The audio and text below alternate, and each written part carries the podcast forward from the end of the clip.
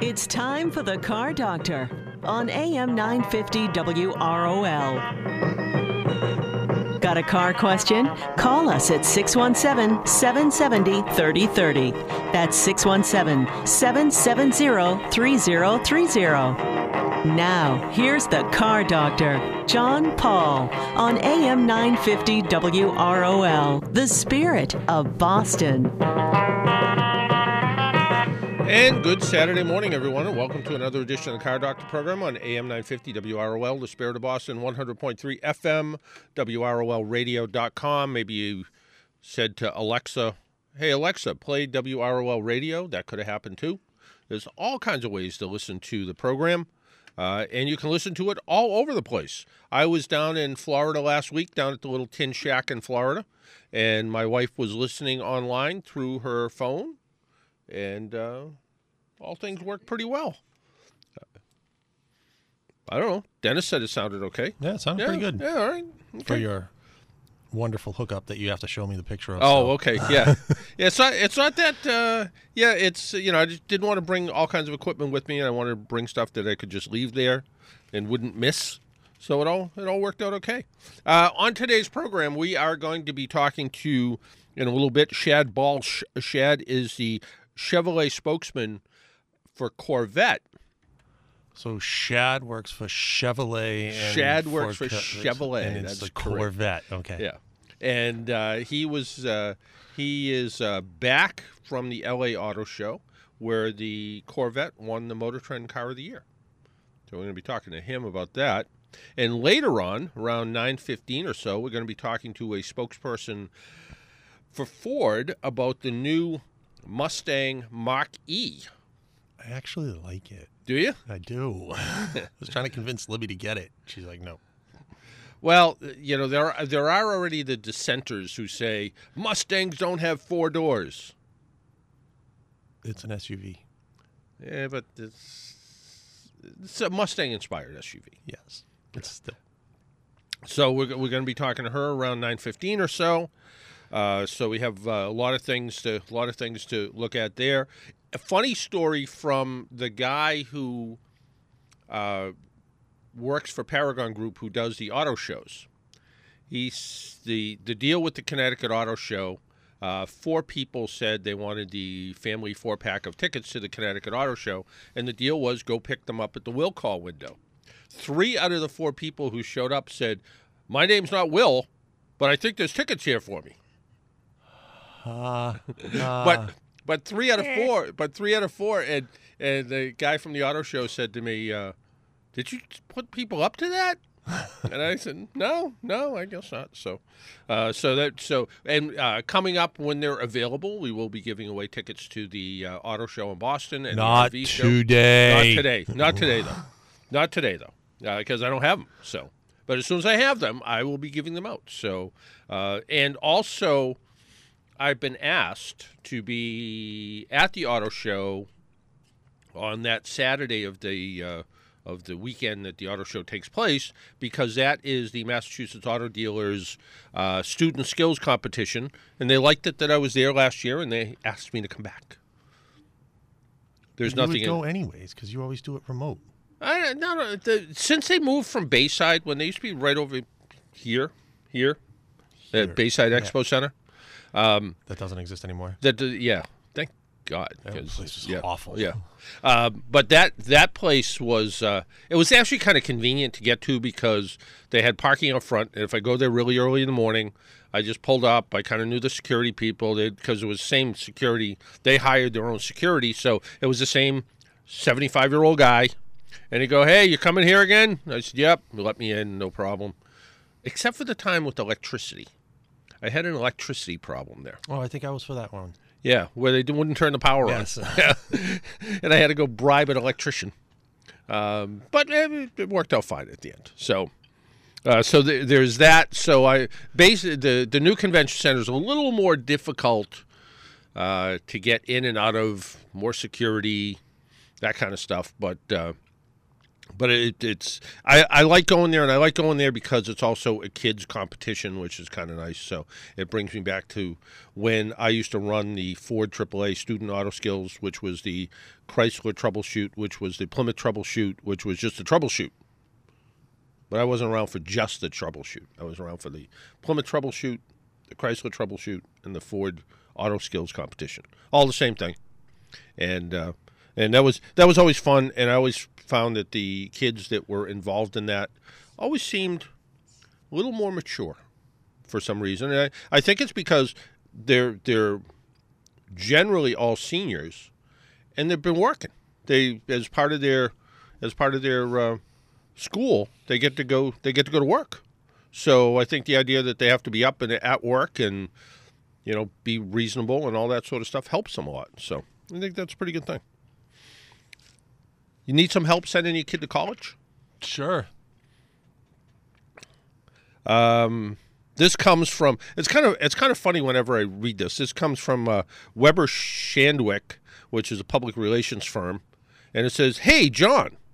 As we head into the busy holiday travel season, when many teens and their families will be hitting the road, actually 1.6 million more will be on the road this year, according to AAA. Yes, I wrote that. Uh, please let me know your thoughts on the road safety story below. Lauren, Michelin just launched a uh, the penny for a free ride program for teens to win a hundred thousand dollar college scholarship during National Scholarship Month, which is November so you don't have a lot of time left. Uh, by just uh, by using just one penny to check the safety of their tires and posting on social media about it, teens could score a full ride to college and potentially save lives in the process. While distracted driving due to texting is widely talked about, most people don't know the tire-related car. They said accidents. I like to say crashes. Accidents is when I knock my coffee off the con- console here. A crash is when cars run into each other uh, happen twice as often 457 versus 758 fatalities per year. So tire related crashes happen more often than uh, distracted driving crashes, according to them. The awareness program helps connect two stressors weighing in on the minds of parents and kids: driving safely and, and the rising cost of college tuition. Here's how to here's how to do it. Paying attention. Yep. All right. A teen will need to complete the penny tread test Take an easy test done with a penny to show how good or poor the tread is on your tires and share it on social media with the hashtag penny for a free ride. penny for a free ride. Yeah. So get your kid out there. Have them lean down in front of uh, in front of the tire of uh, do the old car Okay. just because. Yeah.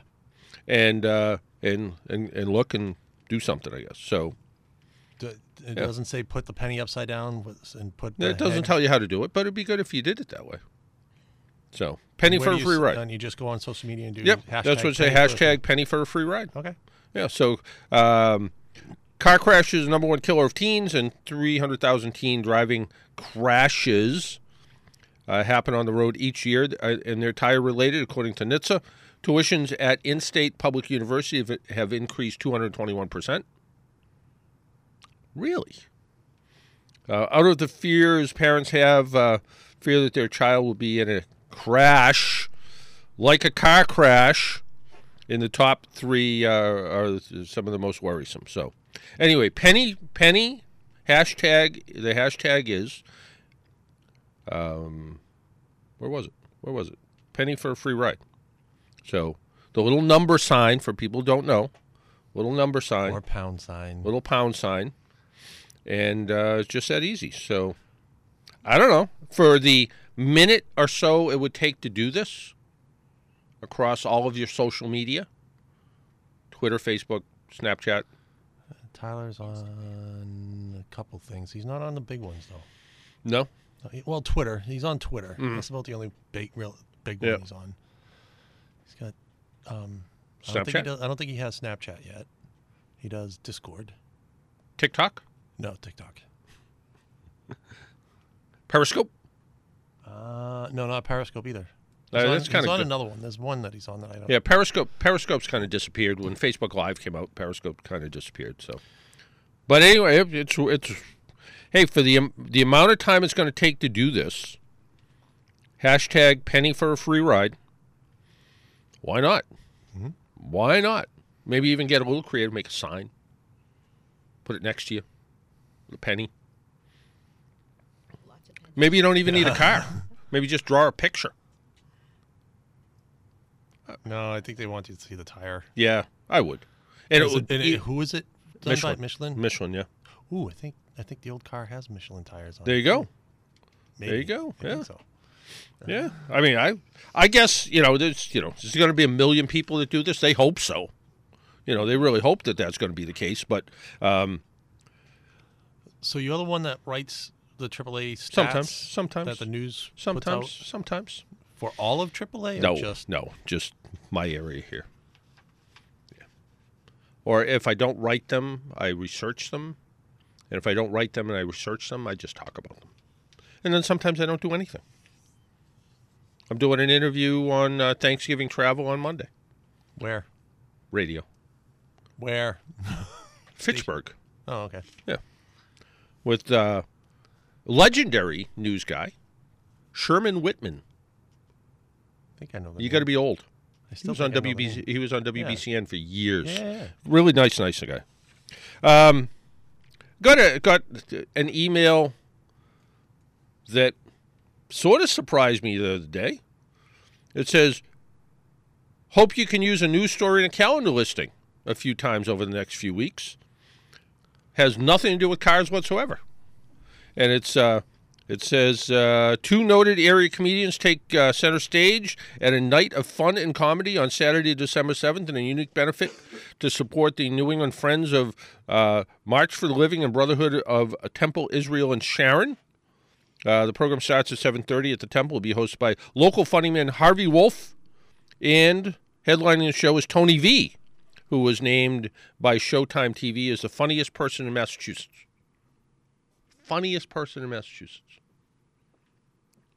He is kind of funny, but anyway. So if you want more information about that, uh, you can uh, go online. It says there's also sponsors available. It's uh, too hard. Just just Google. Just Google the uh, Temple and Sharon. Best way to do it. I just thought it was kind of funny because it was like I get I get some things sometimes, and it's uh, it's like how does that have anything to do with cars? And it doesn't have anything to do with cars. So, but sometimes I do get those. We are going to be talking about the all new electric Mustang SUV ish sort of vehicle coming up next. Uh, not next, but coming up soon. But in that whole kind of electric vehicle space, uh, the highest end Mercedes G Wagon, Gelände Wagon, but they've called it the G Wagon. An electric version of the G Class will help Mercedes meet fu- future carbon dioxide emissions regulations. It could also help to secure the model's future at a time when environmentalists are targeting heavy, less efficient SUVs. Speaking of which, the Tesla pickup truck, I was going to ask when you were gonna, if you were going to bring that up. It doesn't look like a pickup truck. it doesn't look like And anything. It failed miserably. Yeah, it looks like it should be on. Uh, what was that movie in Australia? Um, Mad Max. Mad Max. Looks like it should be in Mad Max. Yes. It and it's got like some kind of aerodynamic thing over the cover in the back of the bed, which go, which going to have no visibility. I guess it's going to have rear view cameras because you can't see anything. And then the windows were supposed to be bulletproof Well, or shatterproof, shatterproof, and they threw a baseball at it and broke 'em. twice. twice. uh, yeah, and it's ugly. It looks like Well, not not for nothing, um, but when all these, the way the cars are now, when they were first coming out, Yeah. like the egg-shaped cars that we Yeah, have nowadays, everybody thought they were ugly. yeah, but I always say that all the cars sort of look alike because they're all designed in wind tunnels, but they have a little style. This is designed in a wind tunnel, like It has style. It does. It has some something, but it is just. It is just. It looks like. You know those um, robot war things where they build remote control robots and It looks like someone someone who Big built one of those. It looks like it's going to be a transformer. yeah, yeah, and it looks like it's designed to drive up under the back of a car and flip it over. Pretty much. Yeah, it's the goofy looking thing, but good for Elon. I want to know if he's so smart. You know, he wants to build a tunnel that's going to go under. How come he can't figure out how to get all the water from the East Coast that's flooding everything and put it in the West Coast where the fires are? Mm-hmm. Why not? Well, you know, why not?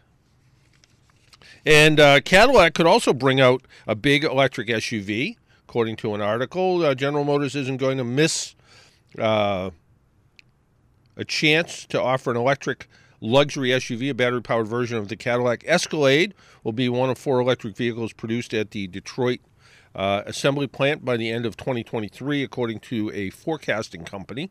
The plant, which has been scheduled to close in January, will remain open under the automaker's newly ratified contract with UAW. Uh, in that deal, GM agreed to invest $3 billion and use the plant to build electric uh, pickup trucks and van. EV production at the plant could start in 2021. Uh, LMC Automotive told Automotive News last week that the Escalade and an all electric GMC Sierra full size pickup could go into production two years later, according to a closely watched provider of industry sales and statistics. What's interesting, too, they also look at um, suppliers and they go, oh, GM's already starting to ask about this, this, this, and this. And why would they do that if they weren't going to build something? So that's one of the reasons why they do it. Uh, given the platform the size, they expect uh, the van built at the uh, Detroit plant to be full size, possibly similar to a Ford Transit. Uh, the plant's full capacity is 160,000 vehicles per year, but after conversion to EV production, capacity will drop to what they say about 100,000 vehicles a year. So, kind of kind of interesting. And the uh, Nissan also wants to do an electric pickup truck because the Titan pickup truck is kind of failing. But uh, they, you know what? Sorry, that Titan pickup truck. I like it. Yeah. It's just Nissan quality isn't it. well, it's And I have Yeah. Nissan. the the problem with the Titan truck is nobody knows it's there. They don't try. Yeah, they don't push it. They, they did it first, and then Yeah. they Then they stop. Uh, engineers uh, at uh, Nissan are working on a to electrify the company's pickups. Joining the growing field of competitors now interested in the segment, electrification will be a key to trucks. Uh, electric is fun to drive. It's fantastic torque, acceleration, quietness, all of which are great. And but when and how it happens remains to be seen. Whether Nissan pickups uh, receive hybrid powertrains or full battery electric powertrains will hinge on the results of the technology now in development and also on affordability. There should not be any compromise in terms of towing, in terms of payload, and I don't think there will be. I think power power and performance from the vehicles will be fine. Electrification is sweeping across the sedan and crossover segments, but automakers have been hesitant to attempt it on their workaday pickup with uh, no nonsense power and driving range priorities. I don't know. I think most pickup trucks don't really go that far, at least around here in the Northeast. And having something with the 300 mile range, I think, would be fine. U.S. pickup uh, kings, Ford and General Motors are planning electric versions of their all important trucks. An electric F 150 is expected in 2021. Um, and of course, uh, Michigan based uh, startup Rivian aims to begin uh, delivery of its battery powered pickup in 2021. And that's going to be partnered with Ford, I think. I wonder whatever happened to that. The company we had? Yeah. Yeah. I mean, they. can't even remember their name now. Yeah, but they were they were kind of they were kind of working their way there. This curve. Yeah, yeah. Um, with us on the phone is uh, Chevrolet spokesman Shad Balsh, and there is big news out of the LA Auto Show. Shad, good morning, and what can you tell us about the news? Yeah, so we on Monday this week we were able to accept the award for Motor Trend for their 2020 Car of the Year for Corvette, and this is a this is a huge honor. It's sort of like out here in LA, it's like the Oscars for the automotive industry. Yeah, it, it really is, and uh, over the years, the the Motor Trend Award, it's it's a pretty competitive event, and to let the Corvette kind of rise to the top with uh, some of the some of the vehicles out there, that's quite the honor. Um, this is the first year for the 2020 Corvette mid-engine model, the the new model. Can you tell us a little bit about it and what makes it so much different? I think it's uh, pretty pretty well received uh, across the media for the people that uh, kind of went Corvette with an engine in the middle. What's that all about? Yeah, you're exactly right. And for 67 years, ever since we started building Corvette, it's always had the engine in the front, and it's been a very traditional front engine uh, supercar. And now, for the eighth generation, the 2020 model, it's completely been reconfigured, and there's not there's not even one carryover part from the last generation. So that means everything is different. The biggest difference, of course, is that the engine is no longer in the front of the car; it's back behind the driver and the passenger. So the reason we did that is in order to improve performance and handling, we needed to, to balance it out in terms of a weight ratio perspective. And putting the engine in the back, it allows the car to stick to the ground, and when you hit the throttle, the wheels don't spin as much because you have all that weight back there. And uh, you know, typical typical mid-engine uh, supercars, and and this really is a supercar. Some of the performance numbers are already out there. Uh, you know, they're generally a hundred and hundred thousand dollars on up, and the Corvette, uh, it's a scary bargain. Well, and I think that's part of why it's why Motor Trend recognized this as as being the car of the year, and why that is such a big honor for us. Is that, like you said, it is a supercar. It's an exotic. It does zero to sixty in two point nine seconds, top speed of one hundred and ninety four miles per hour, four hundred ninety five horsepower. All of these performance metrics, it's just better than cars that start at two hundred fifty thousand dollars. So the ability to package all of that up into a into a very good looking, sleek designed car that's why it's won, it won Motor Trend Car of the Year. And uh, you said you talked about some of these performance numbers in zero to sixty in under under thirty seconds, and uh, I mean under, no, under, under three, seconds, seconds. yeah. uh, if you pushed it, if you pushed it, maybe you could get to sixty in under thirty seconds. Uh, but yeah, under, yeah, uh, zero to sixty in under three seconds. Now the the new Corvette, uh, you know, in looking at years back and older Corvettes, there's been more powerful engines, but nothing in sort of the entry level model. And this is what really makes this car unique. This is this is a car that is, like you said, supercar performance at uh, you know uh, pickup truck price. That's exactly right. So the last generation Corvette, the C7, with the front engine design, we have the ZR1 super high performance version of that car. And that was an absolute monster in terms of just being of how fast it was. It had a top speed of about a 204 miles per hour, zero to 60 at around three seconds. You're right. The base model of the new Corvette is faster than the high performance version of the last generation Corvette. So that just speaks to the engineering prowess of my colleagues who are able to put all of that power and performance and offer it at the base model under 60 grand. Yeah, under 60 grand, and like you pointed out, 495 horsepower, and almost as much torque. And torque is uh, what what what makes supercars fun. You're exactly right. Torque is it's sort of a it's a hard hard number to understand, but it's sort of what gives the the car the feel of the oomph, so that when you hit the throttle, you have your horsepower, but torque is actually what thrusts the car forward. So when you have a high torque number that isn't trailing off too far behind horsepower, the combination of those, those two numbers really make it feel like it's an exotic thrill ride. And the the legendary 6.2 liter V8 that we have uh, in the Chevy lineup is what we're using in the in the next generation Corvette. So we know it's tried and true, and it was just it made sense. Now that being said, we are using for the first time in Corvette a DCT automatic transmission. That means a dual clutch transmission, automatic and that shift is is the reason we're using it is because the shift is so much faster than any human can shift a car if it were a manual. So that is how you get that performance number of zero to sixty in under three seconds. And and I know there's people out there that are going to be disappointed. There's no third pedal. There's no clutch pedal. But like you pointed out, this is uh, this is this is the way of the world. This is Formula One type uh, transmissions where they are much quicker than any human can shift. Although, it, you know, there are going to be those purists that go, I kind of miss the clutch pedal. You know, and I'm one of those people. I love having that sort of connection to the car, but I got to tell you, I spent a week with the new C8 driving the DCT, and it does have the option to to manually shift it. You don't have the clutch pedal, but you can control when it shifts. And let me tell you, that is more than enough because the way that car takes off, you've got to have all eyes and all ears on what's going on ahead of you. And it's nice to not have to worry about having your hands down or worrying about a clutch pedal. It's just it's it's something that you need to experience. Yeah, and when and when you have nearly 500 horsepower on tap and uh, fantastic handling, uh, yeah, you, you you stay focused. You stay focused on what's in front of you, and that and that's what's important at that point. This is not the first time Corvette's ever won the Motor Trend Car of the Year, right? No, we've run we've won it uh, two other times. Uh, back in uh, well, the most recent time I believe was uh, in the late '80s, I think. But Yep.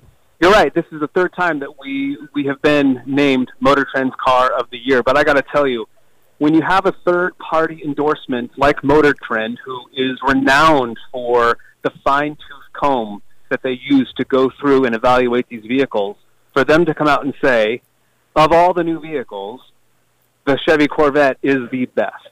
That is quite a ringing endorsement, and we're very proud of, of that recognition and taking home that trophy.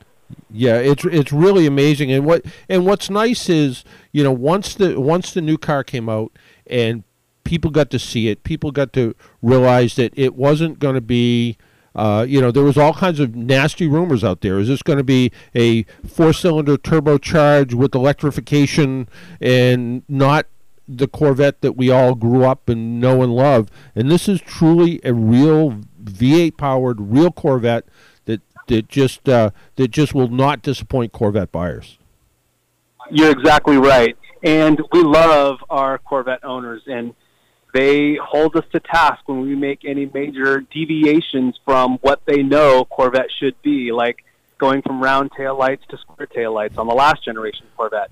But then you see it in person, and it grows on you, and eventually the, the diehard and our loyalist customers, they come around. But you're right, there was a lot of chatter when people were hearing about the mid-engine Corvette for the eighth generation there was a lot of skepticism, and even I mean, some people were calling it not even a Corvette anymore if they're going to do that. But when you see it come out, and when you see that all all that you get at a price point that is attainable, which has been the pillar of Corvette, has always been attainable. Right.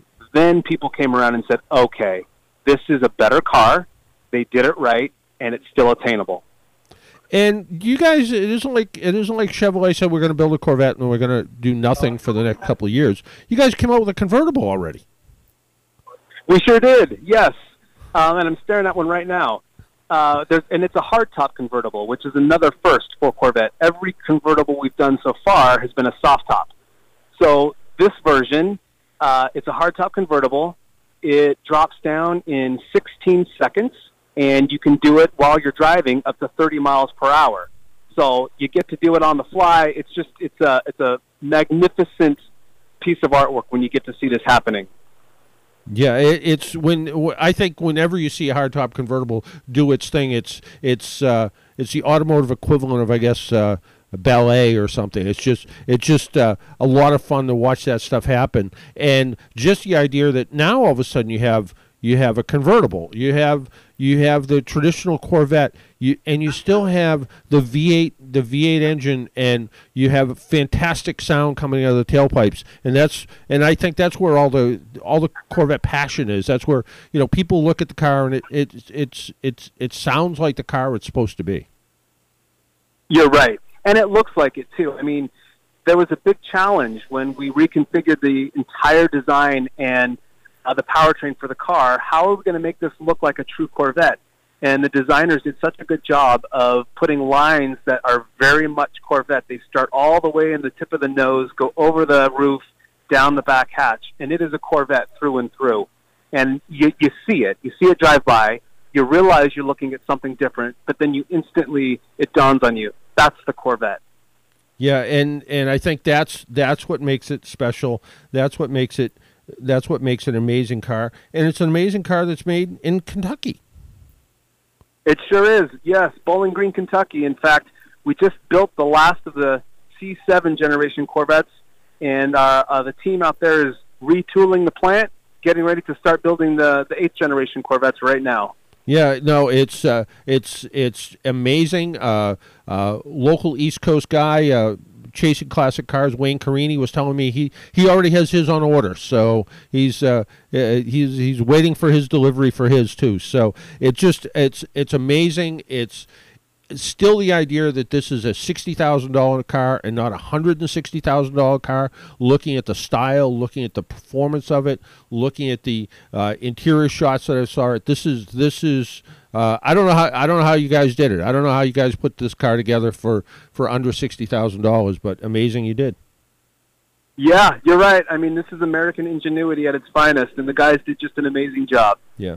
Well, I want to thank you for taking a little time out of your Saturday morning and joining us up here in Boston. Uh, can't wait to get my hands on one and drive one. Sounds good. We can make that happen. All right. Bye bye. Thank you. Bye bye. I want to thank Shad Balsh for joining us and telling us a little bit about the all-new Corvette. What do you think? What do you think about the all-new Corvette? Mid-engine Corvette? You happy with it? You're not?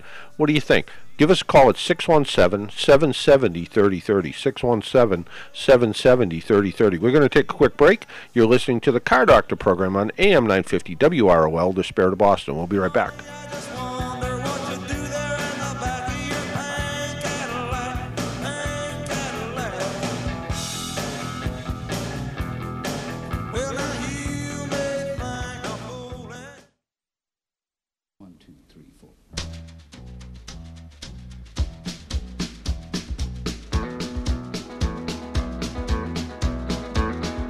Road again. Just can't wait to get on the road again. The life I love is making music with my friends. And I can't wait to get on the road again. On the road again. Going places that I've never been. Seeing things that I may never see again. I can't wait to get on the road again. And welcome back to the Car Doctor program on AM 950 WROL, the Spirit of Boston.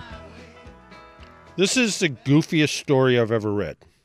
A tire rotation was performed by a Chevrolet dealership in Michigan and was by definition complete, a panel of judges determined, even though one of the wheels fell off. Then how One it of the wheels fell off. How was it complete? Because the mechanic forgot to tighten the lug nuts. A lawyer who specializes in lemon law cases mocked the ruling last month in a case that dates to 2013 as idiotic. In a broad sense, Stephen Leto told the Detroit News every mechanic now has the right to start a job and not complete it and say, okay, I finished it. A lower court ruled that the dealership. Uh, Benton Baker Chevrolet in Muskegon violated Michigan law prohibiting customers from being charged for repairs not performed. But a three judge panel from Michigan Court of Appeals looked up the word perform in two dictionaries and concluded that it generally refers to completion of an action according to an established procedure. The term does not imply that the action has been completed properly, successfully, or without a mistake. So the appeals court threw out the award of $110,000 in damages and attorney fees against the dealership. The plaintiff was riding in the passenger seat of a 1991 Cadillac Seville. When the left front tire came out, he alleges the incident injured his back. Um, you know, I, I always question the personal injury thing, but because they said, "Well, you rotated the tires," we didn't say we were going to tighten everything back up. That's Stupid. stupid. I, I'm like, Yeah, I- yeah, I, I agree with you. They got no arguments just set a me. precedent. Oh Yeah. my goodness. Yeah. That's the thing with. Sorry, I'm not going to do it. I'm not going to do All it. All right, I'm not gonna do it. My favorite class action suit. Did you know Red Bull gets sued Really? because apparently it really doesn't give you. wind. Oh yes, yes, Yeah. yes. I saw. That. But you that. get like a free can if you join the class action suit, and then your heart beats really fast and you die. But not really. I drink Red Bull once in a while. Um, this is from the SEMA show, and apparently Jay Leno has a restored 1968 Bronco that has a Mustang Shelby GT500 engine in it. Of course he does. Um, we won't see the Ford Bronco until spring. But Bronco Mania was in full effect at the SEMA show last week. Former Tonight Show host Jay Leno. Do they really have to say that? Former Tonight Show host. Yes, Can't they just say Jay Leno? he was on it Yeah, I know. around the, as Yeah. long as Johnny Yeah. Carson, if not How about longer, right? how about host of uh, Jay Leno's Garage. That doesn't have the ratings. I know. That doesn't have the resonance. Okay. Um, was at a Ford conference uh, in Las Vegas and showed off his restored 1968 Bronco outfitted with a Mustang Shelby GT500 engine and a manual transmission.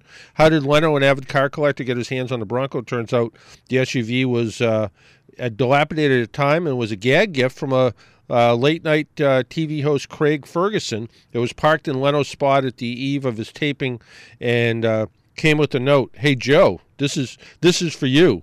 Leno got a laugh inspired by the upcoming Bronco. When visiting Detroit, he worked at uh, with Ford Performance to have it restored. Bronco was an iconic vehicle that was uh, many things to many people. Leno said in a statement the Bronco was bought to use on a farm and take your date to the prom and was comfortable in any of other environments. The idea of having classic Bronco upgraded with modern handling, performance, and braking really makes the best of both worlds. The Bronco version will be featured on an upcoming episode of Jay Leno's Garage on CNBC and will be showcased in detail on YouTube. It's actually a Bronco 2. So at least that's what it looks like a Bronco 2. But good for him. I guess that's what you can do when you have plenty of money. Speaking of plenty of money, when Dennis wants to buy his new Aston Martin SUV, Sure. yep. Uh, Aston Martin's upcoming DBX SUV will start at $192,986. Why don't they just say 193,000? It's only $14 off from that. And that includes shipping. Uh, and the British brand said uh, that puts the price of the DBX on par with the growing group of competitor models that started with the Bentley Bentayga. The V8 powered Bentley starts at 167,000 with Lamborghini, uh, which also starts about 211,000. The Rolls Royce Cullinan, which is the only one of these ridiculously expensive SUVs that I have driven, um, went on sale in 2018, and that starts at 323,000. Price include uh, Ferrari's plans for a SUV as well. So um, a lot of people spending a lot of money. Why don't we go to Tom in Weymouth? Tom, good morning and Yeah, Happy good morning Thanksgiving. To you. Yeah, yeah, you too, John. Have a happy one. John, I don't know how you do everything you do. First of all, you're always somewhere. You're in Florida. You're driving out here. You're driving there. How do you do it? what do you take? you're making me feel like I'm lazy. you know, well, It's a compliment yeah, well, thank you. I appreciate that. Um, on the Corvette, you know, uh, it, it sounds like a great car. It, uh, it almost makes me want one. Like you know, a lot of times you want to go retro. Yep. You know, go buy an Yep. OG. Other- Yep. This car seems to fulfill everything, except. Do you think it's a mistake for not coming out with a four-speed, five-speed, or whatever they are now, six-speed? Well, yeah, that's what you know. I, I guess you know it's the way of the world. You know, less than ten percent of the cars on the market are standard transmissions, and there's a whole. You know, that was one of the things. The Jaguar F Type, the Jaguar little two-seater. Um, you know, that was one of the things that uh, they made a real point of saying we're going to build a standard transmission version, and it has it has been fairly successful, although not a lot of people are buying them. I, you know, I think there is, even though I know that this new transmission can shift way better than me, way more accurately than me, won't make any mistakes. There's something kind of magic about a clutch pedal.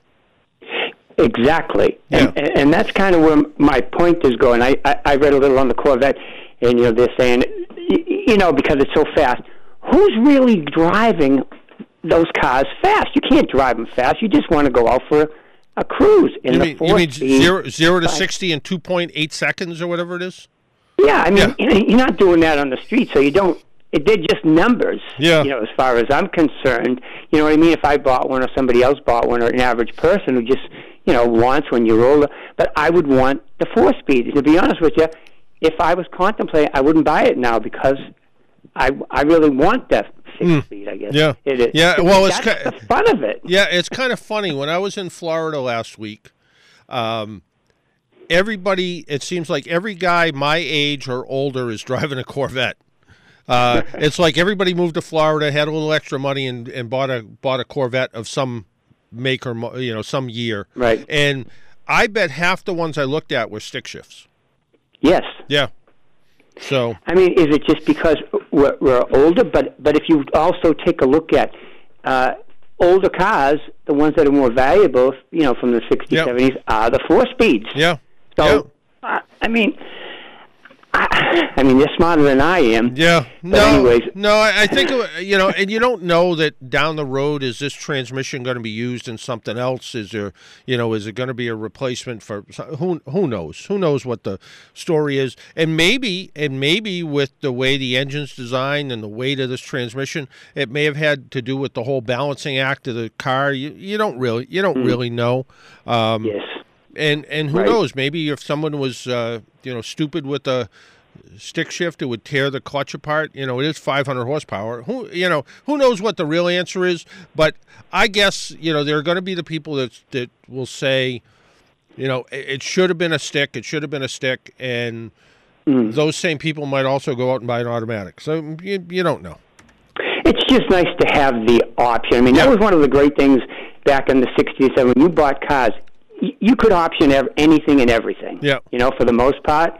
And it really kind of made it fun to buy a car because you were putting it together on a personal level. Today, it's, you know, uh, you get three different categories. You buy option one, two, three. You Yep. get this. You know, I Yep. mean, it's a, it's a it's a different world. And on the pricing, just because it's for time, it is a, it is a great price. But Yep. Is it, or is everything else overpriced? Well, I don't. I, you know, that's that's a good that's a good point. But yeah, if you when you you know you go out and buy a pickup truck now, and they they start at thirty thousand and go to eighty, ninety thousand. So The price, exactly. it's not overpriced. where if that money? that price. Even like Yeah. regular cars, because you Yeah. said it. You know, remember before you Yeah. could buy cars. Now everything's thirty-five. yeah, You know what I mean? It's- no, I I know. I don't know. Hey, I think you're right. Hey, Tom, thanks for calling in. Yeah. Take care. All right, take care. Bye bye. Bye-bye. Let's see. We'll go to Robert in Tyngsboro, I think. Robert, good morning. Good morning, John. How are you today? Good. How are you? Yeah, I just want to throw my two cents into the uh, ring. Uh, you know, Yep. you know, automatics are taking over for manuals and mid-engine cars and you know V6. Yep. Yeah, I'm, Yeah. I'm not even. Well, at least at least the Corvette didn't have a four-cylinder hybrid with a turbocharger in it. Yeah, but the fact I like the C6 model myself better. I don't even care for the C7 all that much as far as style. You know, I mean, Well, engineering wise. I have to the the C7 grew on me after a while. I will, you know, like uh, like uh, Shad said in the interview, you know, it took a while for people to relate to the idea that it had, you know, angular taillights and not round taillights. So uh, the uh, when it when it went to uh, you know when it went to changing, I got to admit though, my favorite is the C6 convertible. yeah, Yeah, I really like that car. yeah. Uh, you know, you know, as far as taillights, I mean, Ford had that trouble back with T-Birds in the 50s. Oh, sure, yeah. Yeah, Yeah. yeah, any little change, but like I say, I guess they can't control a manual with uh, emissions and Right. the mileage Yep. like they can the automatic. But Yep. you know, like the the Shelby GT500, uh, one transmission, a seven-speed automatic. Um, it's just I don't have any appeal. I want that third pedal and Well, you know, I hate to say it. Maybe it's just us old guys. Yeah, maybe, but Yeah. not, you know, if the younger people would drive one, it's not necessarily being the quickest of 60 or 205 miles an hour. It's just the skill of driving the manual. It's more fun. Yeah, I. You know, if you I- if you like driving, you know. yeah, I. You know, when I when I have a on the rare occasion I have a standard transmission car, and I'm stuck in Boston stop and go traffic, I want to kill myself. Yeah, when I'm on when I'm on a, a twisty two lane road or someplace that's a little bit out in the open where I can downshift and upshift and enjoy myself, it's a completely different experience. So Oh, yeah, the, the on and off ramps and the yeah, curves oh and all sure, that. yeah, all of that. Yeah, yeah, absolutely. Yep. Yeah. Hey Robert, always good to hear from you. Same here, John. All right, Have take care. Bye-bye. Bye-bye. Well, kind of in that same vein of performance cars, um, you know, there's there is a new a new EV pony car Mustang sort of thing out here, and uh, Christine Sanders, she is the U.S. Consumer Marketing Manager for the Mustang Mach E, and this is, in the words of uh, Bob Tasca from Tasca Ford, one of the most phenomenal cars he's ever seen. Cristina, good morning and welcome to Boston. Good morning. Excited to be here. Well, there's a there's a there's a new there's a new Mustang, and uh, unlike a Shelby GT 500, This is an electric Mustang. Yeah, we're really excited. It's the first first time in 55 years that we're expanding the Mustang brand. Um, this isn't replacing anything, not the, the V8 or any of your beloved Mustangs, but um, this is a, an all new, all electric Mustang SUV. We're really excited to have have it shown off this week. And it really did, and I, I missed it. You you actually showed it off in Fenway Park this week, I think, too. So, um, Yeah, the, we, yeah, we, we had all the Boston, all the Boston dealers and uh, New England dealers from Maine and Vermont able to come down and see it and featured in Fenway Park. It was exciting. Yeah, and it uh, and it really has a lot of cues from the Mustang with uh, the grill, the back of the vehicle, the taillights. Um, you you look at it and go, I, I see a lot of Mustang in there. Yeah, the designers did an amazing job of kind of embodying that Mustang spirit, um, that soul, and the silhouette that has that sloping roof line, really steep roof line. It has that front grille, the shark nose, the tri-bar taillights, and headlamps. Um, so when you look at it, it's really sleek and really a powerful, powerful exterior design. And it, it it but at the end of the day, it, like you said, it expanded the Mustang brand and Mm-hmm. uh, making making the brand a little bit not just a two door sports car, but now it's a kind of a brand onto its own, and it really is. It's a to, for people who haven't seen it. It's really a crossover SUV. Exactly. It's it was a way to modernize and electrify the Mustang portfolio for a lot of people who need more space. I mean, the majority of people who leave the Mustang brand for right now are going into SUVs and things like that just because they outgrow the two-door coupe. And so this is a way that now people can have two Mustangs in their garage. They can have their coupe V8 engine, and they can also now have the Mustang Mach-E. Um, so it's just a new horse in the stable. And speaking of horses, it's got a bunch, right? yeah, yeah, we have we have it on the grill in the back. The GT version will obviously have the GT badge, Yep. but um, we're we're excited about that. And then um, you know we can't obviously just have it look like a Mustang, and also has to drive like a Mustang. So we're also really excited about the performance and specs that, that we're bringing to the vehicle as well. Have have those uh, performance numbers have they been out yet? Uh, horsepower, range, things Yeah, like. Yep. yeah. Let me tell you about them. So first of all, I mean the the Mach-E GT Performance Edition is going to bring all those thrills that Mustang's famous for. It's zero to sixty in the mid three second range. Um, we have 459 horsepower, 612 foot pound or pound foot of torque, and then also it gives you that that confidence on the road. It's over 300 miles of range.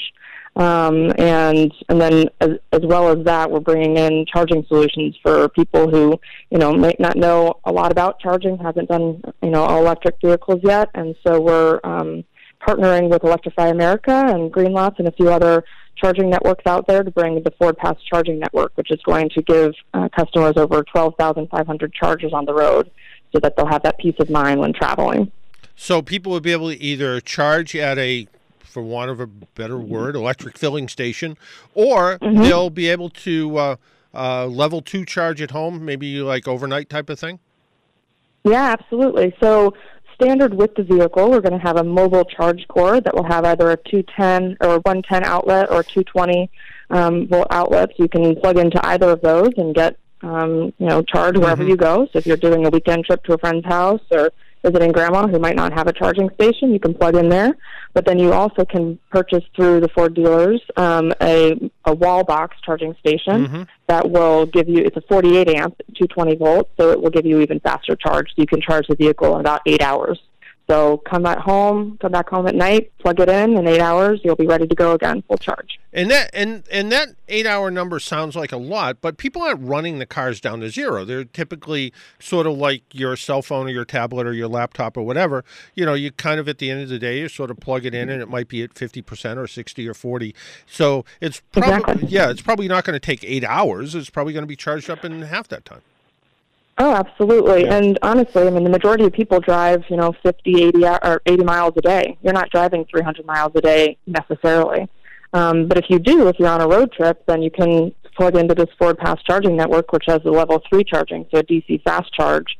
And we're targeting, you know, zero or 10% to 80% in 45 minutes.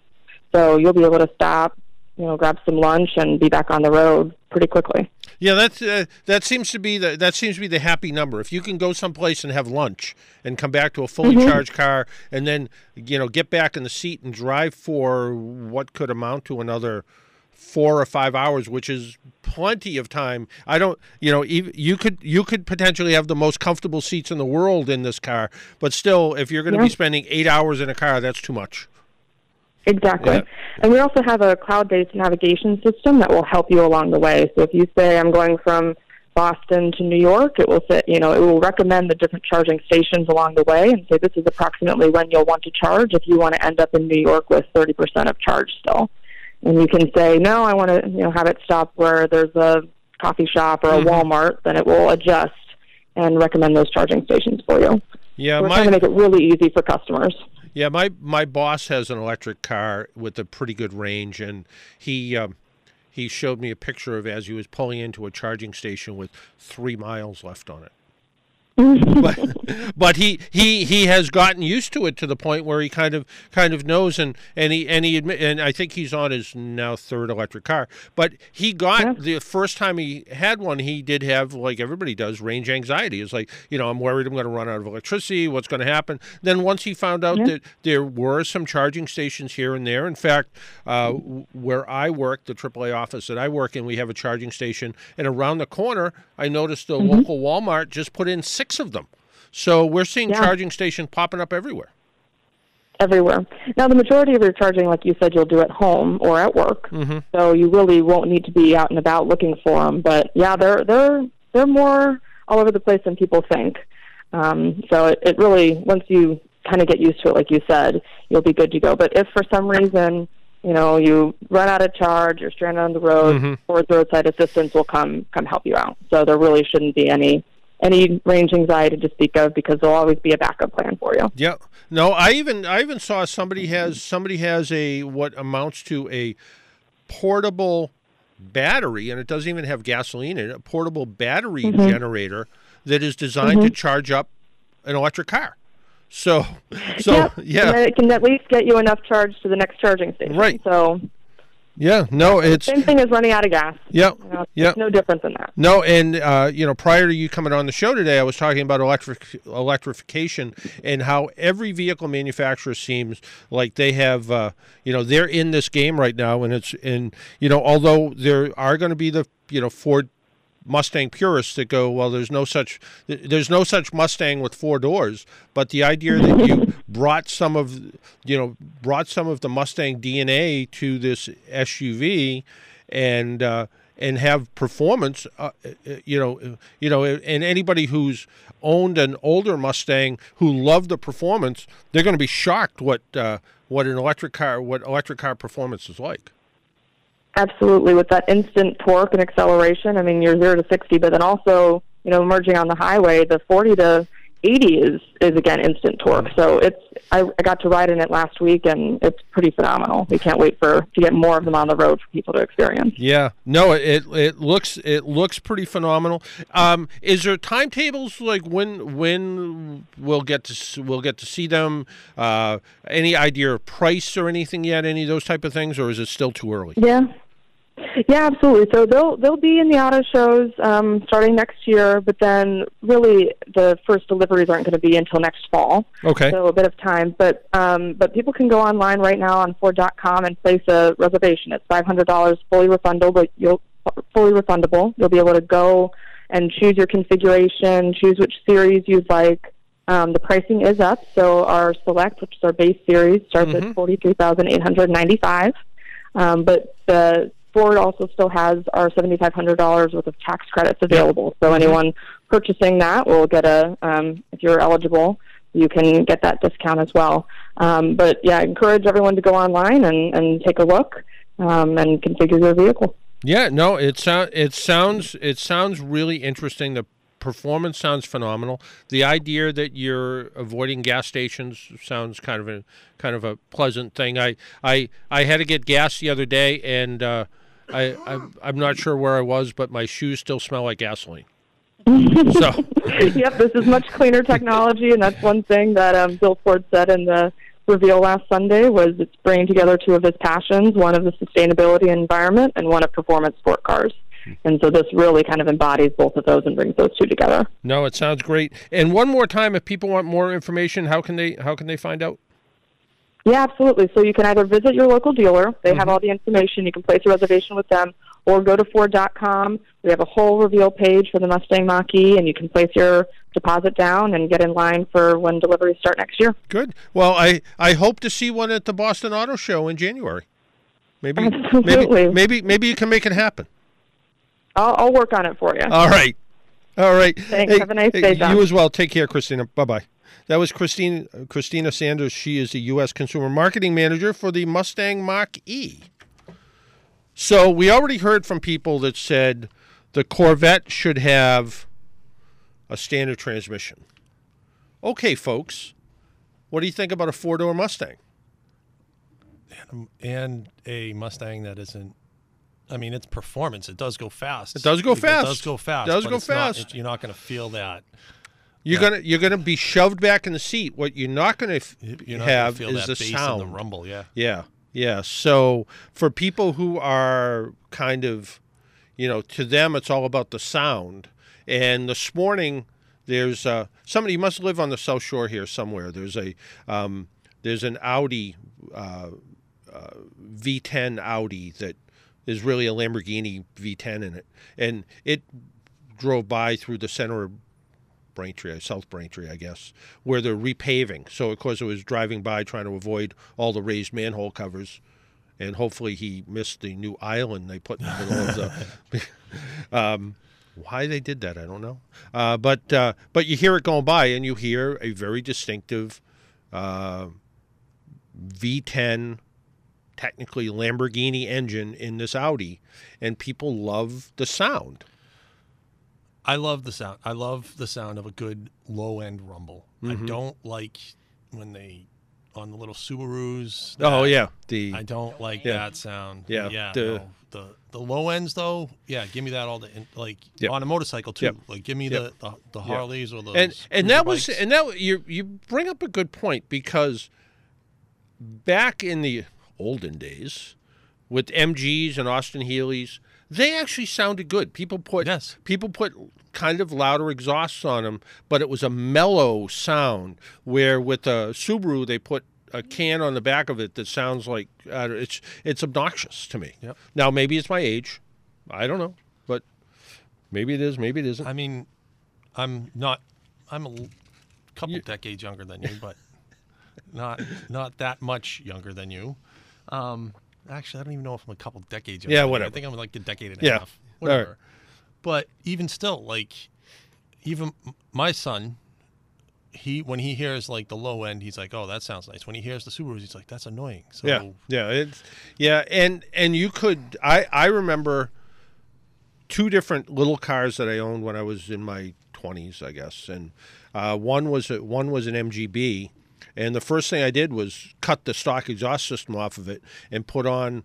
Uh, kind of more of a straight through, but very mellow sounding exhaust. And then I owned a, uh, of all goofy cars I owned was a Opel Manta, and uh, the first thing I did with that was cut the exhaust off of it and put a little bit louder exhaust on. So it sounded it sounded good. It just it was a it was a relatively expensive muffler system, but it actually it actually added to the sound of sound of the car, and just kind of made it made it good. So um, so uh, but I hope one thing they don't do is add artificial sound, which to me is I was going to say, I think that's what they're going to end up doing. yeah, for- which is horrible. Uh, you know, BMW did that with the 5 Series, the M5. They actually ran the sound through the speaker system. And Ford actually did it with the Ford SVT Focus, so the hot rod Focus, which was a pretty performance oriented car, but they actually took a sound tube and put it inside the car. So every time you accelerated, you heard the sound of the engine coming inside the car. They did it because the tailpipe standards in Europe have to be the cars have to be really quiet, mm-hmm. and that's why when the Dodge Viper came out, it sounded like a UPS truck when it went by, because the way the the way the tailpipes came out by the doors, that's where the the equipment measured the sound, and it was too loud all the time, so they had to quiet and quiet and quiet it.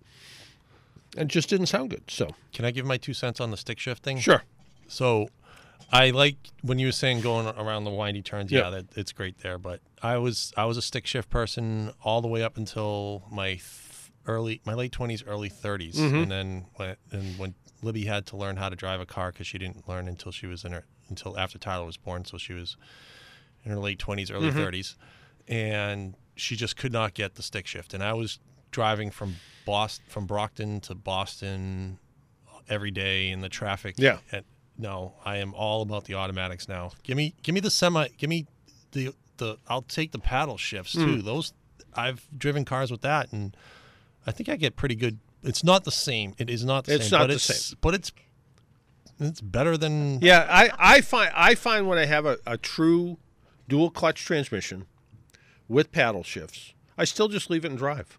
Rarely do I ever decide I'm going to drive hard and fast enough that I want to downshift. But with the standard transmission, you just kind of do. And I, I'm I agree with you 100%. The day that I was road testing a Mazda Miata, which I really, really like, even though it's tiny, I can't fit in those things Um, yeah, I at know. all at, Well, anymore. with the Like, top with the top down. with the top down Yeah. maybe. Yeah. I my legs still can't Yeah. fit in them now. Yeah, but but the uh, the Mazda Miata, I was going in and out of traffic in Boston for a week, and it was painful because you'd be in first gear, second gear, second gear, first gear, back and forth, back and forth.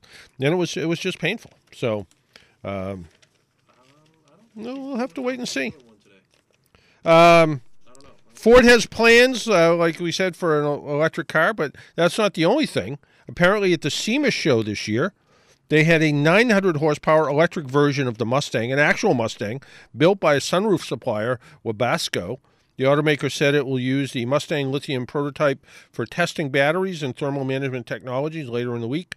A spy photographer found what he believed to be a thinly disguised uh, Mach E, which he, he actually he actually did. So um, so they dragged all all of that out, and you know, kind of interesting. So we'll have to wait and see. Why don't we take another break? I think we can do that, and maybe maybe we might even do trivia. Oh, I just told someone we weren't doing trivia. Maybe we will. Oh, okay. Maybe we will. Well, we'll see. My name's John Paul. This is the Car Doctor program. You're listening on AM 950 WROL, the Spirit of Boston. Five o'clock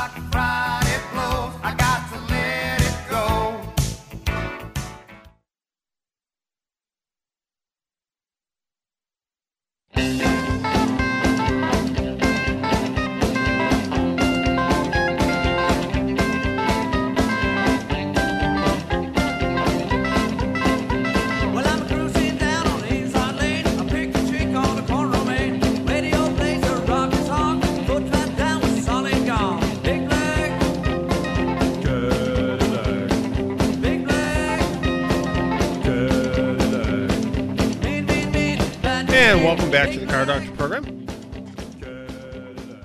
I don't know who I don't know who's coming in at night putting in the music I don't know. because I don't thi- I don't remember hearing that one before. Oh, we've had that oh, we have before, yeah. before, yeah. Yeah.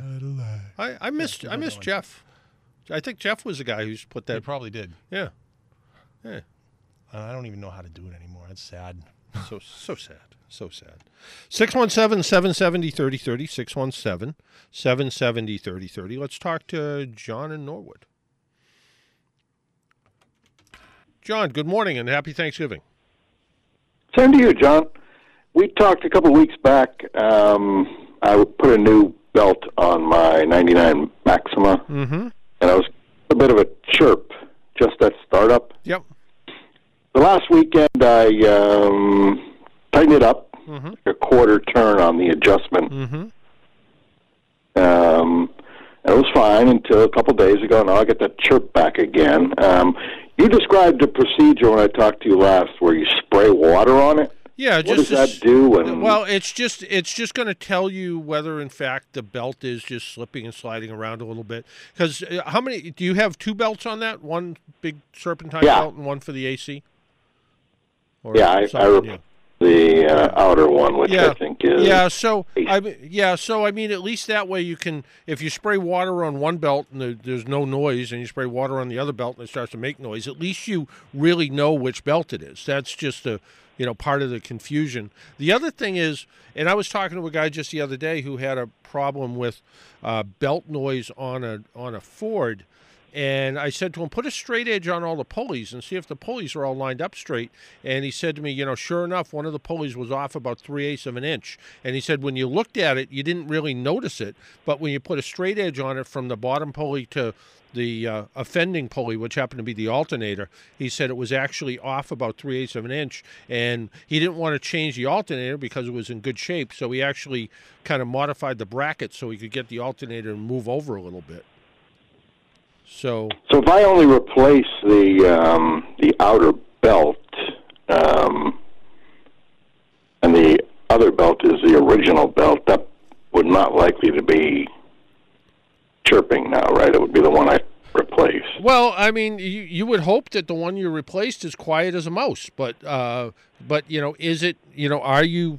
You know, are you being fooled? Is it is it the other belt that's, that's is it the other belt that's actually making all the noise? So, uh, like I said, by spraying a little water on one of the pulleys, one of the belts, and then you could you could look and you could go, oh, that's the one that's. Uh, if all of a sudden it starts to make a either you know a, a whistling noise, a whirring noise, some kind of noise, you can say, "Oh well, yeah, it's definitely the new belt I just put in," or it's not the new belt at all; it's the old one because when I sprayed that one, all of a sudden it started making a whole heck of a lot of noise. So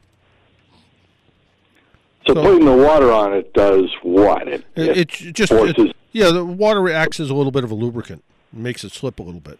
That's all. oh, okay. Yeah, that's all. And And then it just and then it just on, evaporates. then it um, just evaporates, so you don't have you don't have to worry about any problems happening. So. Right. And when I hear this chirp on startup, is it is it putting a spot on the belt or any other damage to the belt? No, it's what's happening is for whatever reason, um, it's just causing the belt to slip a little bit, and over a long period of time, it could cause the belt to glaze and wear and shorten the belt life a little bit. Not is going to shorten a lot? Probably not, but it's going to shorten it a little bit. My my concern is if everything's working the way it should, if the pen, if the tensioner's okay and the you know alternator's okay, and you know is there something that's causing a drag?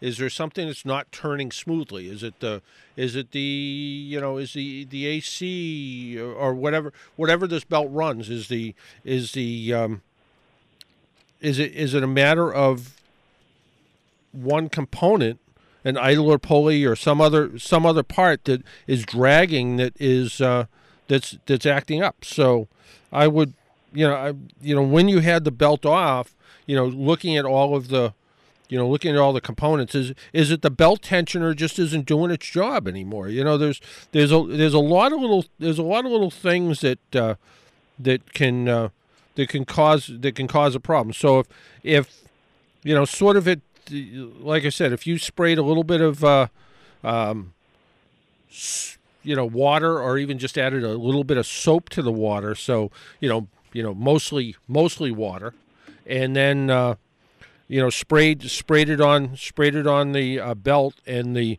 noise kind of either got louder or quieter.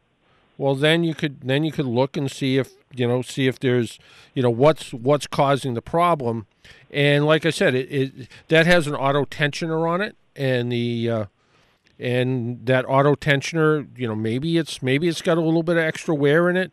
Um, you know, is it the um, is this a four cylinder or a six cylinder? It's a six. It's a six. The okay. transverse. Yeah. Okay. Because some of them actually had, uh, some of them the alternators actually had kind of a one-way clutch on them, and and those those could actually be kind of weird, and they could they could make up some noise. But I guess I'd want to see where the noise is actually coming from. Is it coming from the new belt you just put on, or is it coming from an old belt? And if it's coming from if it's coming from one of the old belts, okay, well, we'll just take a look and see what it is. If it's if it's um, if it's coming from the new belt, then I would suspect maybe that tensioner isn't working the way it should, or or some something along that. It's you know the worst thing that's going to happen is it makes a little noise when you start it and it goes away, and then you just kind of It's only It's only at startup and only when it's Yeah. you know. How long? How long does this car sit in between you driving it? Mm, overnight, so maybe overnight. from say eight thirty at So, night. so it doesn't sit. It doesn't sit for like two to three days. Oh no. No, okay. Because the other thing I was thinking, whenever you put a load on an alternator, it makes it harder to turn. So if for some reason the battery was getting to the point where it was, you know, getting somewhat discharged, when the engine starts up, it's going to make that alternator work hard. And when the alter when the alternator works hard, it's harder to turn. And if the belt is not quite right or the tension is not quite right, it's gonna it's gonna you know it's gonna make a little bit of noise. How long does the noise last? Does it- Fraction of a second. Oh, yeah. You know, I I would want to find out. I would want to get to the bottom of it, but for a fraction of a second, I wouldn't worry that much about it. Hmm. Yeah. When I when I replaced it, the the tensioner, I, I put a reference mark on it. Does that hold it all, or what with the new belt is it just likely to be? Yeah. Yeah. It's not really. No, not really. Not really. Okay. Okay. All right. So if I spray it and then start it up, and I don't get a a a chirp, that tells me what. Yeah, uh, if you if you, uh, I what I would do with it, I would with the engine running, with the engine Oh, running. with it running, okay. Yeah, spray a little, like like, you know, 95 percent water, five percent dish soap. Um, mix it in a little spray bottle. Spray a little on the belt. If the noise all of a sudden spray the belt, and if all of a sudden the noise changes up or down, um, you know you know you know you have the offending belt. If it doesn't change, it's you're you're chasing after the wrong belt. It's the other belt. Yeah. Okay. All right. All right. Good All enough. right, thanks, All right. Sure thing. Why don't we go to Rick real quick, and then I think we need to take another commercial break. Rick, Yep, it's me. it's you. Yep. And I, I, I still like driving sticks when I'm I have seventies in my rearview mirror. I, I I understand what you mean. Um, now uh, you're talking about electric cars, and you're talking about charging them. I know with some batteries that if you you'll fast charge them or overcharge them, you wear down their life. What about the batteries in cars? Uh, that's why you cannot charge more than 80% in a fast charge. That's why all the fast chargers are designed in such a way that they don't bring it up to 100%. Because they know that when you try to cram 100% charge in 25, 30, 45 minutes, whatever the case is, you're going to you're going to potentially damage the battery. The other thing is all of these batteries have to have EPA certification life just like a catalytic converter does. So they all have a minimum of 8 years battery life. So um so uh, you're For right. real, or Yeah. that just this is just paperwork? No, no, it's no. They they uh, they probably last considerably longer than that, but they have to have a minimum to meet the emissions requirements. So that's part of it. The other thing is that um, you know when it comes when it comes to just like if you have a cordless drill at home and you use it till the battery goes dead every single time, you know the battery the battery doesn't last that long. Um, if if and these new lithium ion batteries uh, and the batteries that are versions of that in electric cars, um, they don't like to be completely cycled like old nickel cadmium batteries would have memories. So if you, they Yeah. would always tell you never, you know, never just use it for five minutes and charge it up. Use it f- because then all of a sudden it only works for five minutes. These batteries don't work like that. Um, and the same thing, uh, you know, even even with the cell phone now, they tell you that you know you you don't need to charge it up hundred percent of the time, all the time. You know, when it's charged up, unplug it uh, because it can it can affect the battery life. But the battery life, so far that I've seen everything in cars like Teslas and Nissan Leafs and and you know some of these more popular electric cars, um, the battery life has been outstandingly good. And even the the big battery that's in a Prius, those batteries will last in a really long time. So okay, good. Yeah. Yeah. Well, so let me add, let me say one thing else on that uh, today. Uh, Tuesday, a take friend of take your, take your stuffing out of the turkey before you let it sit. Nope. No. Okay. no. Okay. Uh, Tuesday. Tues- Tues- Tuesday, a friend of mine was driving and he, was- he was slowing down for an intersection, and his motorcyclist was um, turning uh, onto the road that he was on, Mm-hmm. and lost it lost traction and went out. And I, the guy was driving a dual sport bike with knobbies on the road in the rain. Yeah. Yeah, I I I rode a sport bike, uh, uh, uh, uh, off-road bike like that in the rain once. I said I would never ever do it again. Yeah, you don't have any Yeah. any type of traction No. in that, and No. that. So you know you got to have the proper equipment. It was winter coming on, you know. Um, you know, studded snow tires are good on the snow on the ice, but they're not good in the rain. So That's right. You, you know, use right, use your right equipment. I can't disagree with you. Hey, Rick, thanks for calling in. Yeah, bye. Bye bye. We need to take another break. My name's John Paul. This is the Car Doctor program. Coming up next, Paul Sullivan and the Irish Hit Parade. Stay tuned.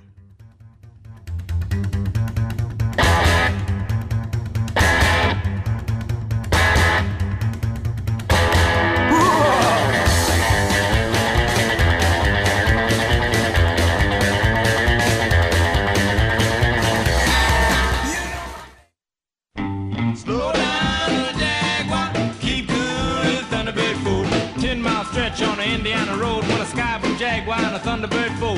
Jaguar sitting on 99, trying to beat the bird to the county line. Just a half a mile from Newtonville, had a speed sign sitting at the top of the hill. Said 35 miles and stay in line. But the Jaguar and Thunderbird never. And welcome back to the Car Doctor program. Here's a here's a headline that just got my attention. Treat the used car lot like the proto style. What? Sure. To focus on the Touch it, need to squeeze turn it. used vehicle inventory quickly. Smell it. Um, Eric Gale likes to think about those cars as if they were fresh fruit. When the oranges come off the truck on day one, they're juicy and they're ripe and ready to go. The CEO of Cardinal Automotive Group told Automotive News every day or week that goes by, they get to sit and they dry out and run out of juice.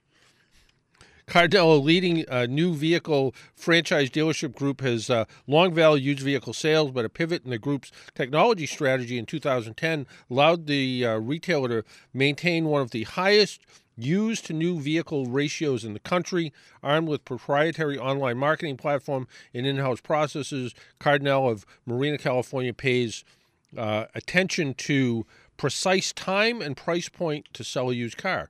To keep its offerings consistently ripe, Cardinal aims to keep uh, days to turn to less than 45. If a vehicle sits for 60 days, it goes out. Cut it, auction it, sell it at wholesale, get it out of here. Uh, time to free up the money and go put it into something to perform better. So, if you were a smart shopper and you were looking like at TrueCar or one of those types of things, and you said, "Oh, that car's been on Cardinal's lot for 59 days," you know that the next day it's going to go to the auction. You could probably make a pretty good deal. You would know that you were selling, you were getting the car at close to wholesale if you negotiate a little bit. If they do it, it's harder and Yeah. harder to negotiate with car dealerships Yeah, these days.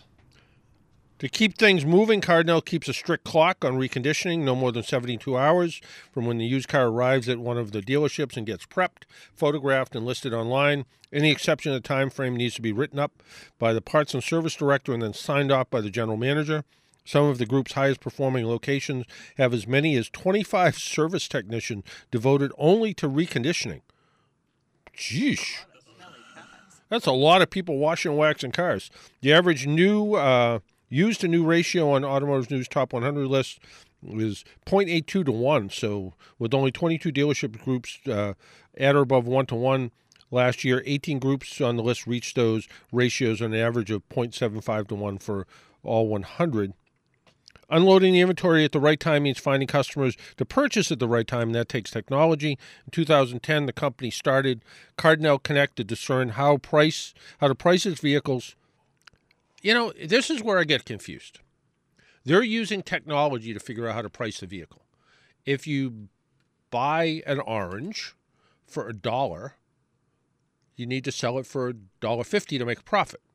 But apparently, they buy an orange for a dollar and use the internet to tell them how much to sell it for, which might be 90 cents, which means they lose 10 cents on that orange.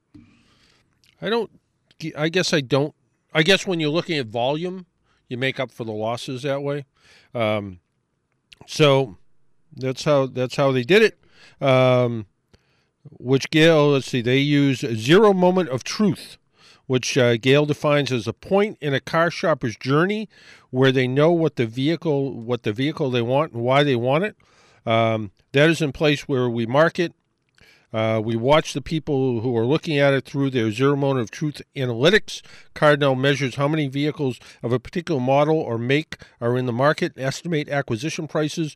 Zero market of truth monitors shopper behavior for Cardinal, gathering data on prospective customers um, from uh, other websites as well. When the customer lands on one of Cardinal's vehicle detail pages, they can read your actions so they know what you're doing when you're looking at it. Uh, Zero Market of Truth also works with dealers outside of the Cardinal Group and provides services such as pay per click advertising that uh, matches the vehicles and shoppers. So, all the technology, I guess the idea of buying it for a dollar and selling it for two and making a profit is just goes away based on stuff. I don't know. Smarter people than me have figured it out. John lied. There's no trivia. I did. I lied. There's no trivia. Next week, Thanksgiving, we'll do. Thanksgiving weekend. All right. Sure. We because we always get calls on Thanksgiving weekend. We do. We do. Uh, Uh-huh. Yeah. Or we can, or or I can find a copy of the book, Manifold Destiny, where the guy cooked a whole Thanksgiving dinner under the engine of his car. Well, they did that Under- on they did that on MythBusters too. Yeah. Yeah. You get you got to wrap the asparagus in tinfoil and put it next to this, and you got to put the turkey wrap next to the intake manifold, and but then you have to drive like for four days. He wrote a book about that. Yeah, well, I, well, I didn't, but No, somebody, but somebody wrote a book somebody, about just. yeah, it's called Manifold so- Destiny. sounds like not a lot to, not a lot of subject matter. Um, Hey, I made my dinner in my car. Good, thank Yeah. you. Good but night. you had but you had to put certain things certain places because he he Otherwise it actually doesn't measured, cook right. he measured out the heat of the engine and okay. figured out where to put the asparagus and the and the and the Okay, squash. All right, I'm, I'm good with that. I, you know, I I always um, thought that the used car lot was like the produce aisles where I find all my lemons. Damn, thanks straight. boom, boom, boom. Right. Do you have do you have a? I heard this question come up earlier today. Do you have a particular side that you like to have with your Thanksgiving dinner? Yeah. Pie. Um, that's not a side. That's dessert. And I No, can't that's a- that's a side. No, I- um, no. I, you know what I like? Um, Claire makes these. Well, she doesn't make them. She opens a bottle and puts some heat on them. But those little uh, little onion Little balls, onions, oh, yeah. you know, Pearl I love those. Yeah. Yeah, yeah. Those are my favorite. Stuffing, Which- stuffing, I, stuffing, I, I need, stuffing. I need, a, I need an opinion piece here. Um, cranberry sauce in the can with I the metal ridges. sauce at all. No, I like, like- the one that has the like the orange pieces in them. You like you, you, get, like the uh, sticks and tub. sticks and twigs in it. Yeah. Yeah. See, I, I'm give me give me New England cranberry sauce. The Do you know what's in that stuff? I don't care. comes It's up- Do you know what right? holds it together? It's I don't care. It's Jelly. I- well, yeah. What kind of jelly? I, I like I like to see the ridges from the can. I that's my favorite cranberry sauce. Have, having said what I said, that's what we have all the yeah, time. yeah. So and put that on the turkey sandwich later in the day. Yeah. perfect. You slice it up with a knife. Yeah, exactly. Yeah. Exactly. It's yeah, none of that. If, if I could have a plate of just a whole entire turkey breast to myself and stuffing, I'd be all set for Thanksgiving. Yeah, I, I- mean, I- I, like. Uh, there's a lot of stuff I like on Thanksgiving, but those two, if you just Yeah. gave me those two, I'd be a very yeah, happy I'm, I'm. I'm I'm happy with turkey. Well, what about the age-old question: white meat versus dark meat? It depends on how the person cooks the turkey. If Right, My okay. uncle makes my uncle makes this great juicy turkey, Yeah. and I'm all about the white meat on that. Yep. If it's more on the dry side, give me the dark meat. Yeah. Okay. Yeah, I, I kind of agree. I kind Yeah, of agree. I, I, I ditto that too. yeah. All right. Hey, so what's coming up for the Irish Hit Parade? We discussed turkeys, cranberry sauce. Well, I'm chomping at the bit because uh, I have a self-imposed um, practice where I don't play any Christmas music until after Thanksgiving. I know. So I've restrained the uh, the notion to do that, which was kind of strong on the way in. So no Christmas songs till next week, guys, And then unless I change my mind. and then all the ma- all the Christmas magic happens since. Amen. There we go. Merry hey. Christmas. Uh, I'm going to go with Happy Thanksgiving. But uh, and we will be back here on uh, on the Saturday after Thanksgiving. Dennis hey guys, call in next week, will you please? Make Dennis wrong. Thank you. Bye. so the very best in Irish music coming up with Paul Sullivan in the Irish Hit Parade. Till next week, make sure you wear your seatbelt, drive safely, be good to your car, and don't drive with your turkey on your lap. Bad things can happen. See you next week. Bye.